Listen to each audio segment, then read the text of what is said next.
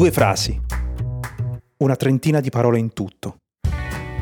Nel mare della letteratura sul baseball, sul suo significato che per l'America va oltre il gioco, spiccano un paio di definizioni fulminanti.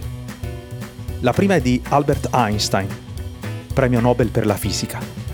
Una volta ha detto è più facile la matematica del baseball. L'altra è di Susan Sarandon, il premio Oscar per il film Dead Man Walking. Quando girò Bull Durham, disse non sapevo che ci fossero 108 grani in un rosario e 108 punti di cucitura in una palla da baseball. Quando l'ho scoperto mi sono fatta cattolica. Sono due persone legate all'America, ma dalle radici multiple. La Germania, la Svizzera, la cultura ebraica, da una parte, l'Irlanda, il Galles, gli antenati italiani, dall'altra. Le due frasi allora raccontano bene quanto questo sport possa apparire ostico, inafferrabile. Dunque misterioso. E se misterioso allora pure sovrannaturale, mistico. Una grande religione laica. O come si dice a un certo punto proprio in Bull Durham, la sola fede che nutre l'anima, giorno dopo giorno.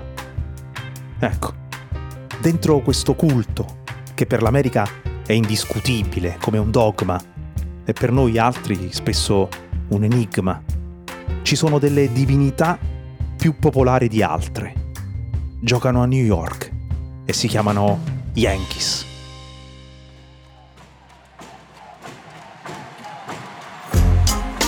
Io sono Angelo Carotenuto. Ogni mattina curo la newsletter Lo Slalom e questo è Rimbalzi, un podcast prodotto da Cora Miglia.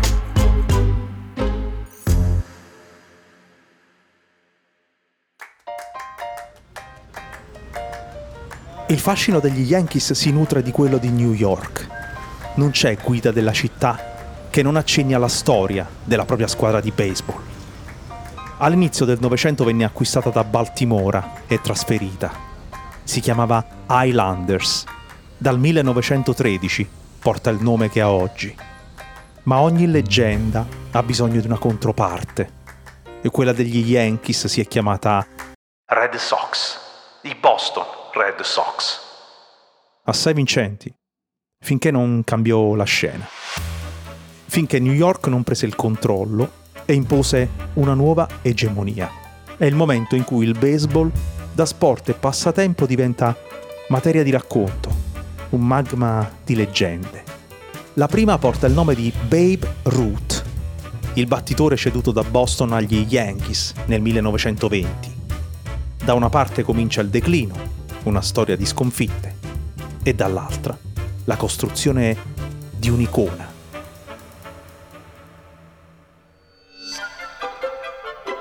Il mito racconta che con il ricavato del trasferimento, il proprietario dei Red Sox, Harry Frazee, un produttore di Broadway, avesse finanziato il musical Nonona Net, andato in scena cinque anni dopo il trasferimento.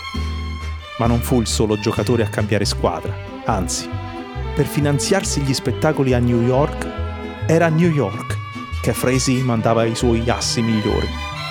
Una trentina d'anni fa, il Boston Globe ha fatto diventare mitologia una superstizione. La maledizione del bambino l'hanno chiamata. Esatto, la maledizione di Babe, documentando come, con il suo passaggio agli Yankees, il trend dei risultati si sia del tutto invertito.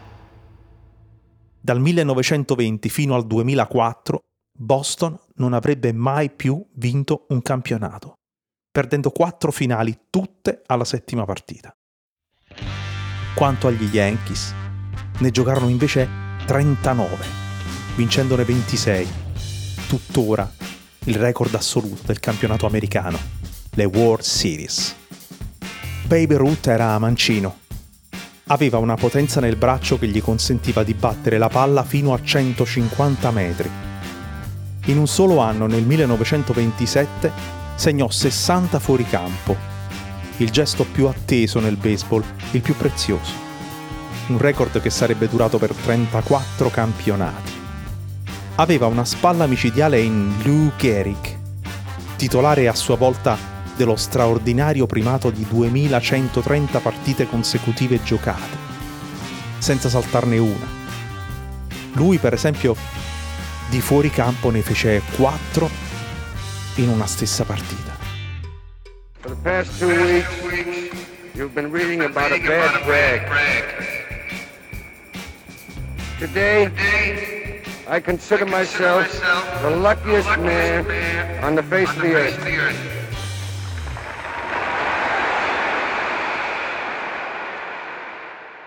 Questo è il discorso che Garrick tenne allo Yankee Stadium il 4 luglio del 1939.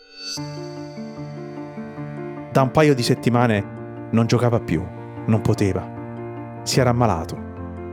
Aveva meno di due anni di vita e davanti a 60.000 spettatori in silenzio diceva Eppure oggi mi considero l'uomo più fortunato sulla faccia della terra. Ringraziava i genitori, la moglie, l'allenatore, la suocera. Lo avevano chiamato Iron Horse, cavallo d'acciaio, perché nessuno riusciva a fermarlo, finché c'era riuscita una malattia neurodegenerativa, una malattia senza nome. La chiamarono come lui, il morbo di Gehrig, quella che comunemente oggi diciamo SLA, la sclerosi laterale amiotrofica. Il New York Times scrisse che non si era mai sentito un silenzio per un periodo più lungo. Nessun altro Yankee avrebbe più portato il numero 4 di Lou e l'anno prima era stato ritirato il 3 di Babe. Ma negli Yankees più o meno funzionava così. Alla fine della carriera di un fuoriclasse, coincideva l'arrivo di un successore che lo superava. Così, già mentre Ruth si avviava al tramonto segnando il settecentesimo fuoricampo della carriera, da San Francisco arrivava un terzo giocatore che sarebbe diventato famoso pure tra chi non saprebbe distinguere una palla da una mazza. Joe DiMaggio, il marito di Marilyn Monroe. Il suo record sarà giocare 56 partite di fila e vincerle tutte. Joe era figlio di Giuseppe e di Rosalia Mercurio. Lui pescatore, lei rammendatrice di reti.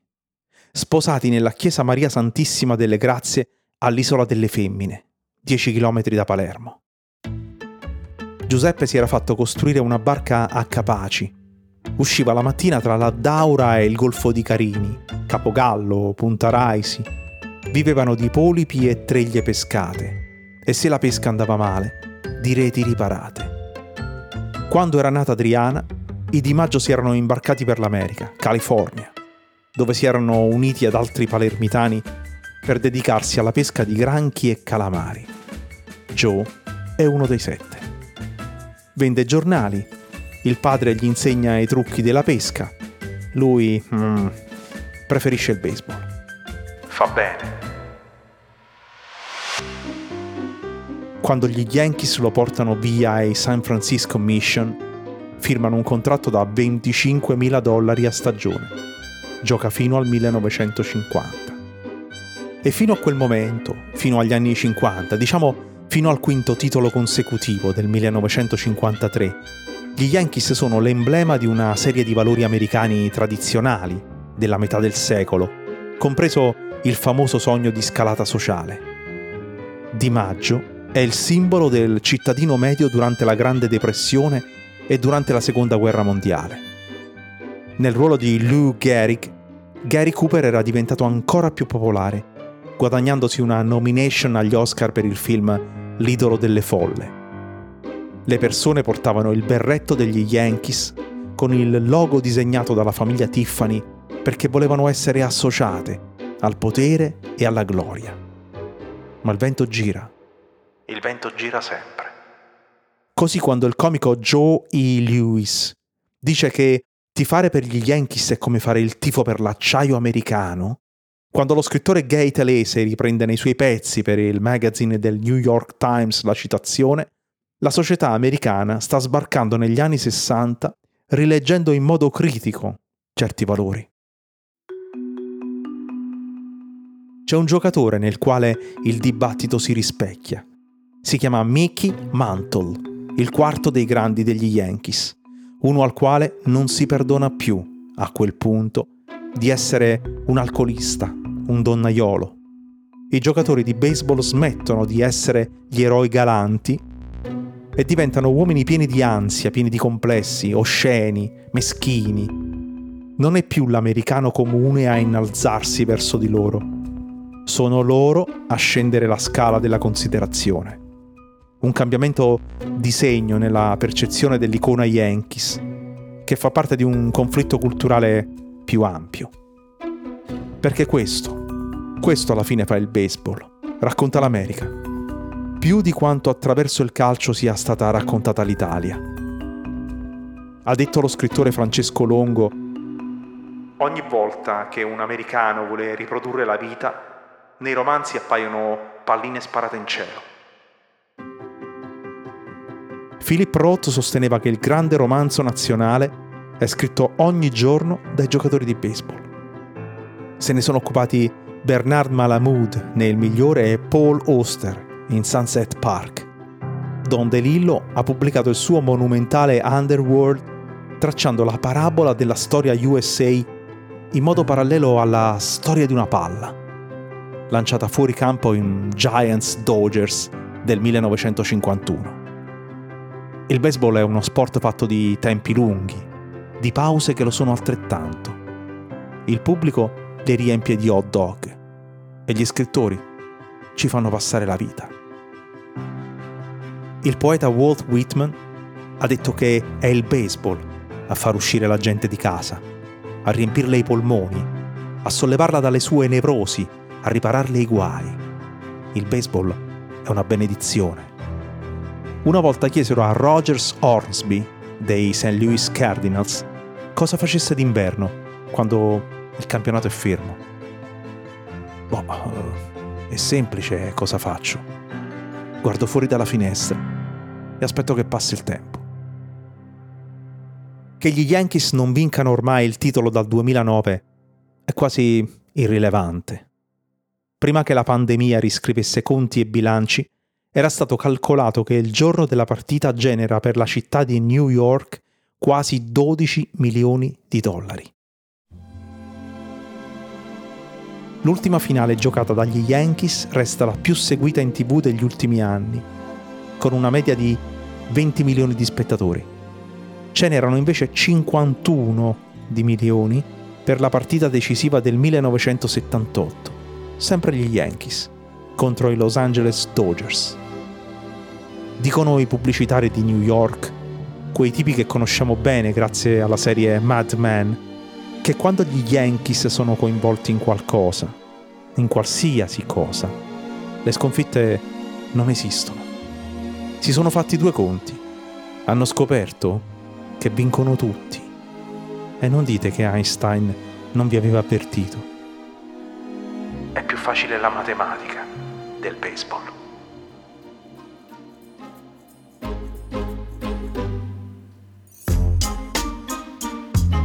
Rimbalzi è un podcast di Angelo Carotenuto prodotto da Cora Media. La cura editoriale è di Francesca Milano la producer è Monica De Benedictis. La sound designer è Aurora Ricci. La supervisione del suono e della musica è di Luca Micheli. Il contributo audio di questa puntata è stato tratto dal discorso di Lou Gehrig del 4 luglio 1939 al New York Yankee Stadium ed è disponibile integralmente sul canale YouTube della Major League Baseball.